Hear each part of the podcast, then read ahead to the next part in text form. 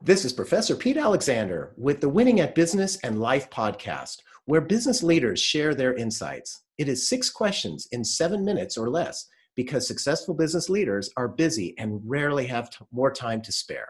So let's get to it. Question number one in a few sentences tell me who you are and what you do.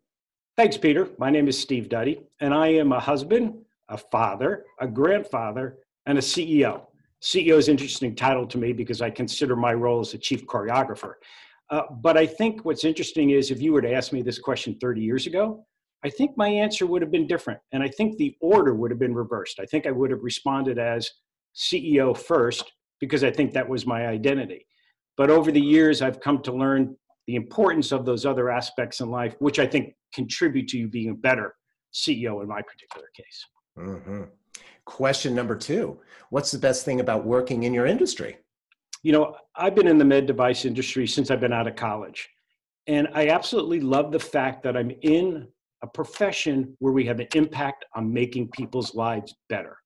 The amount of things that I've been able to witness firsthand in the field of medicine are astounding and life changing for many. And for me, being able to contribute that and be able to be around people who contribute to that is an amazing feeling. Mm. Question number three. I hear from other business leaders that staying in a good work life balance for them and their team members can be a challenge. Your thoughts? You know, Peter, I, I read something one time that was so impactful to me, and that was somebody said, I never met anybody on their deathbed that wished they spent more time in the office. Mm-hmm. And I think it's really true. I think the work personal life balance is so important. And I think not only does it help me be a better leader, it helps me be a better father, a better husband, but part of my role is to teach. And teaching that balance to the people on my team is equally critical. The best way to do that is to set the tone and be an example.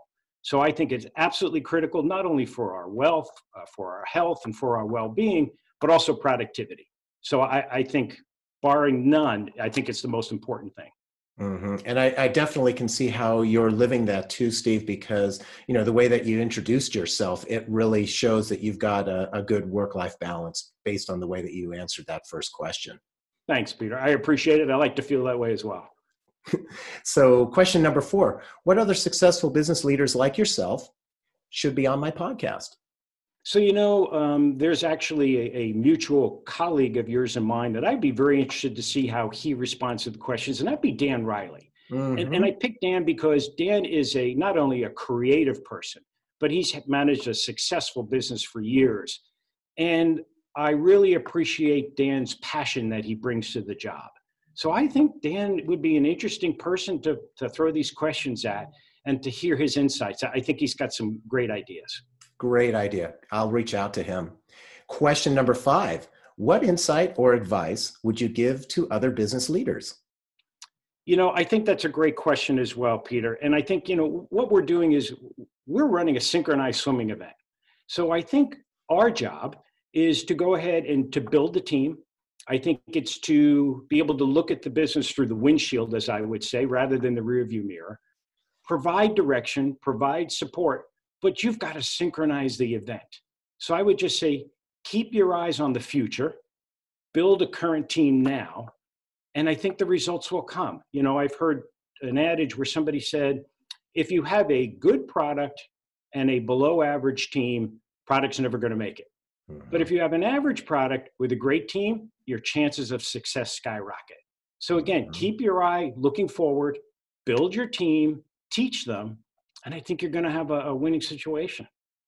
I think that's really insightful, Steve. Especially, you know, it, it, it, it, makes me think about the times when I was on a really collaborative team versus a team that was more siloed and in it just for themselves. The productivity differences was just amazing. Right. And I think, you know, you've got to, again, set the example that you're willing to do. You're in this together. You've got to be able to make decisions, but you're going to be the one that's got to look into the future and they're going to look to guidance from you. Mm-hmm. So I think the more that you can provide from a support perspective and that guidance, the more comfortable they're going to feel. Mm-hmm. Absolutely. And question number six Steve, tell me about your first job. You know, Peter, um, I was thinking about this uh, the other day because I was talking to an old colleague of mine. When I came out of college, I actually had a very short go at a pharmaceutical job working in New York City, which I thought was really interesting, but very quickly got drafted by Johnson and Johnson Ethicon. And I remember them hiring me and saying, "What do you know about New York?" And I said, "Not much." And they handed me a map and said, "You'll learn quick." uh, and then I remember going to sales school. There was pretty intense training there. In fact, there was a primary and secondary school. And I remember being in the first sales class, and the executive VP came by and said, Oh, you're the guy. And I said, What do you mean? He said, You're the youngest sales rep we've ever hired. We're keeping an eye on you. No, no pressure, right? 23 or 24 years old, and all of a sudden you know that Big Brother's watching. Mm-hmm. But that experience at Johnson and Johnson Ethicon was an amazing experience for me. And in fact, I'm still in touch with many of the people I worked with before. In fact, it's one of those colleagues that are partially responsible for me getting the position at this company where I'm at. And I think that, you know, it's an experience both from a personal side, uh, from a professional side.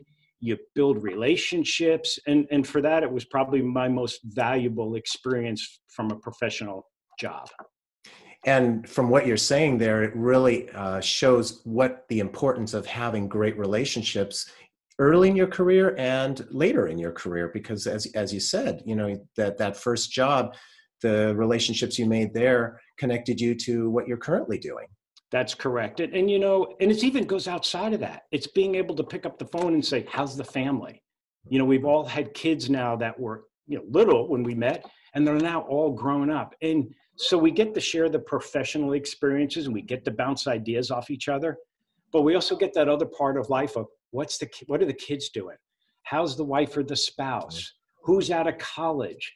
Who's talking retirement and it's like i said it just um, it was amazing and it's so nice to stay in touch with a lot of these people.